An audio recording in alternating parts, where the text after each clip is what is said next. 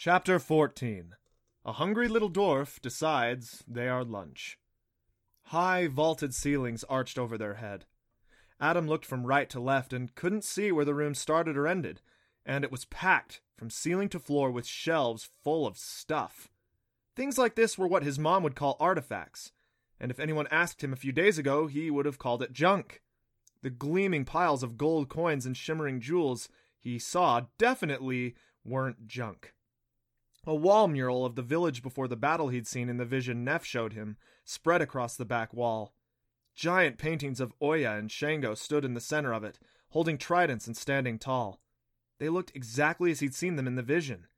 Their images sparkled, surrounded by humans as well as magical creatures. He recognized some of them from his mythology books. Clancy froze and couldn't do much more than ogle with astonishment. He moved carefully around the piles of coins, the perfect pottery, and the low bookshelves crammed full of clay tablets and scrolls in perfect condition to get to the mural. Look at this, he whispered, stretching up to touch the bottom of the painting. He reached as high as he could, and he barely touched Oya's feet, which probably spread a meter wide in the oversized image that covered the whole wall and part of the ceiling. Look at all the creatures here. There's some mer people coming up from that stream, and a banshee over there. Ooh, look at that chimera! And the minotaur! Check it out over there! He pointed to the image of a thick trunk tree covering the village like an umbrella, shading the yellow stone huts and playing children. That tree looks kind of like a banyan tree. But I bet it's supposed to be like the Norse tree of life. Oh, this is so awesome! He felt like he'd come home to all his old friends. Nef found a dark, quiet corner and started snoring. Clancy stood still, eyes wide. He laughed at her. what's wrong with you? Think about what's in this room and what it means to my mom and your dad. He held up a golden statue of a pyramid with a fist sized diamond on top. When he touched it, a beam of bright blue light shot from the top and illuminated the starry sky painted on the high ceiling. This room alone is. Adam's voice trailed off. Squeaky noises emerged from Clancy's throat as she pointed at something behind him. An angry grunt behind him made him freeze. He spun and didn't see anything right away, but he felt a hot jab in his stomach. Ah! he yelped, looking down. A small green man held a charred and sharpened javelin to Adam's belly button. The man barely reached above Adam's shoulder. A thick, curly black beard covered the man's green face, while his yellow eyes glared at them. As he looked closer, Adam realized the angry little man didn't have green skin, but was instead covered with tufts of what looked like freshly mown moss. The little man grunted again and jabbed it at Adam, who jumped back just in time to avoid getting skewered by the javelin. He held his hands up in the universal sign for surrender, backing slowly towards Clancy while never taking his eyes from the creature. Okay, okay, I- am going. I'm I'm I'm going. When Adam stood next to Clancy again, the little man nodded with satisfaction. He waved his lance at them again and jutted his chin out, as if to warn them not to move, and then he walked backwards toward Nef to check him out. The tired Kelpie didn't appreciate being awoken. When the man poked at him, he whipped his neck around and nipped the man's stubby fingers before rolling over and curling up again. The little man squeaked as he jumped back, pointing his quivering javelin at Nef, who ignored him and snorted in his sleep. What on earth is that thing? Adam whispered to himself. That's an Eloko, Clancy whispered back. His jaw dropped. How do you even know that? She turned to him, a wry smile on her nervous face. Your mom dumped all your mythology books in our tent.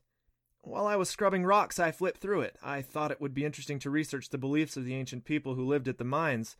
Sorry, the tunnels, thousands of years ago. You researched while scrubbing rocks? She gave him a sly glance sideways, never taking her eyes from the Eloko. I may or may not have scrubbed the same ten rocks over and over again whenever they decided to check on me, and read your book the rest of the time. I respect that. Clancy grinned. So, what do we need to know about this little guy? Adam asked under his breath as the creature drew closer, leering at them, those angry yellow eyes darting back and forth between them and Nef. She thought for a moment, closing her eyes. Ah, uh, well, for one thing, he's a treasure keeper. He, he's like a guard. Adam nodded. well, that makes sense considering all the amazing stuff in here. Anything else? She hesitated. He's a man eater with a hinged jaw. So if he wants, he can pretty much swallow us all. The little green man licked his chops as he stared at them hungrily. That's a problem, Adam replied. Clancy nodded, taking a step back as the Eloko took a step closer. a little bit. Any word in the book about how to defeat them? Nope. So what now? They stepped back again as the Eloko drew closer still. Soon their backs were to the wall where they'd entered, and they could hear the frantic clawing of the Sphinx through the rocks behind them. She looked desperately at Adam. I got nothing. He reached into her pocket and took out a coin. What are you doing? she yelped. The Eloko grunted and lunged forward, jeering at them, licking his chops. He was only a step away. Adam looked at Clancy, at the wall behind them, and back again. Never mind. When I count to three, you run over to Nef and stay with him, no matter what happens. You got it? Clancy snorted. It's very gallant of you to sacrifice yourself for me, but he'll get hungry again at some point. He'll just call me breakfast alone after he's done calling you dinner. Adam pulled a face. I'm not that nice, he sniffed. I have a plan. He took in a quick, sharp breath as the Eloko filled the space between them and looked them over, as if deciding which he should eat first. She closed her eyes and turned her face away from him in disgust. I hope you know what you're doing. Adam grinned. Trust me. He lifted his hands behind his back, fingers hovering near the rocky ridges of the stone wall. At that moment, the Eloko decided on Clancy and reached his long claws toward her as his large jaw unlatched. His mouth flipped open to reveal several rows of sharp teeth. She screamed, ducking as she ran for Nef, as Adam jammed the coin in the wall. Rocks fell away, and the Eloko raced forward. It ran through the opening in the wall, and swallowed the Sphinx whole. The startled Eloko sputtered and choked in surprise. Adam yanked the coin back out. The last thing he saw as the wall popped back into place was an angry little green man stumbling toward them, looking greener than normal and probably trying not to throw up. He held up the coin triumphantly. Ha ha! Did you see his face? That rocked! He laughed. I guess sphinxes don't taste very good. Clancy strode up to him and folded her arms. That was insane, Adam Alfaro. You could have gotten us both killed. He looked at her, surprised. We were gonna get killed anyway, he pointed out. I just took a risk, and it paid off. You had no way of knowing that would work, she said indignantly. I figured whatever I tried would work out better than getting eaten, he retorted. Still, she said, turning her face from him, you shouldn't have done that. Are you mad that it worked, or are you just mad you didn't think it up yourself, Miss Brainiac? he asked her pointedly. She didn't reply for a moment, instead looking at the floor and kicking at a few pebbles beneath her feet. Adam grinned at her, and finally she offered up a grudging smile.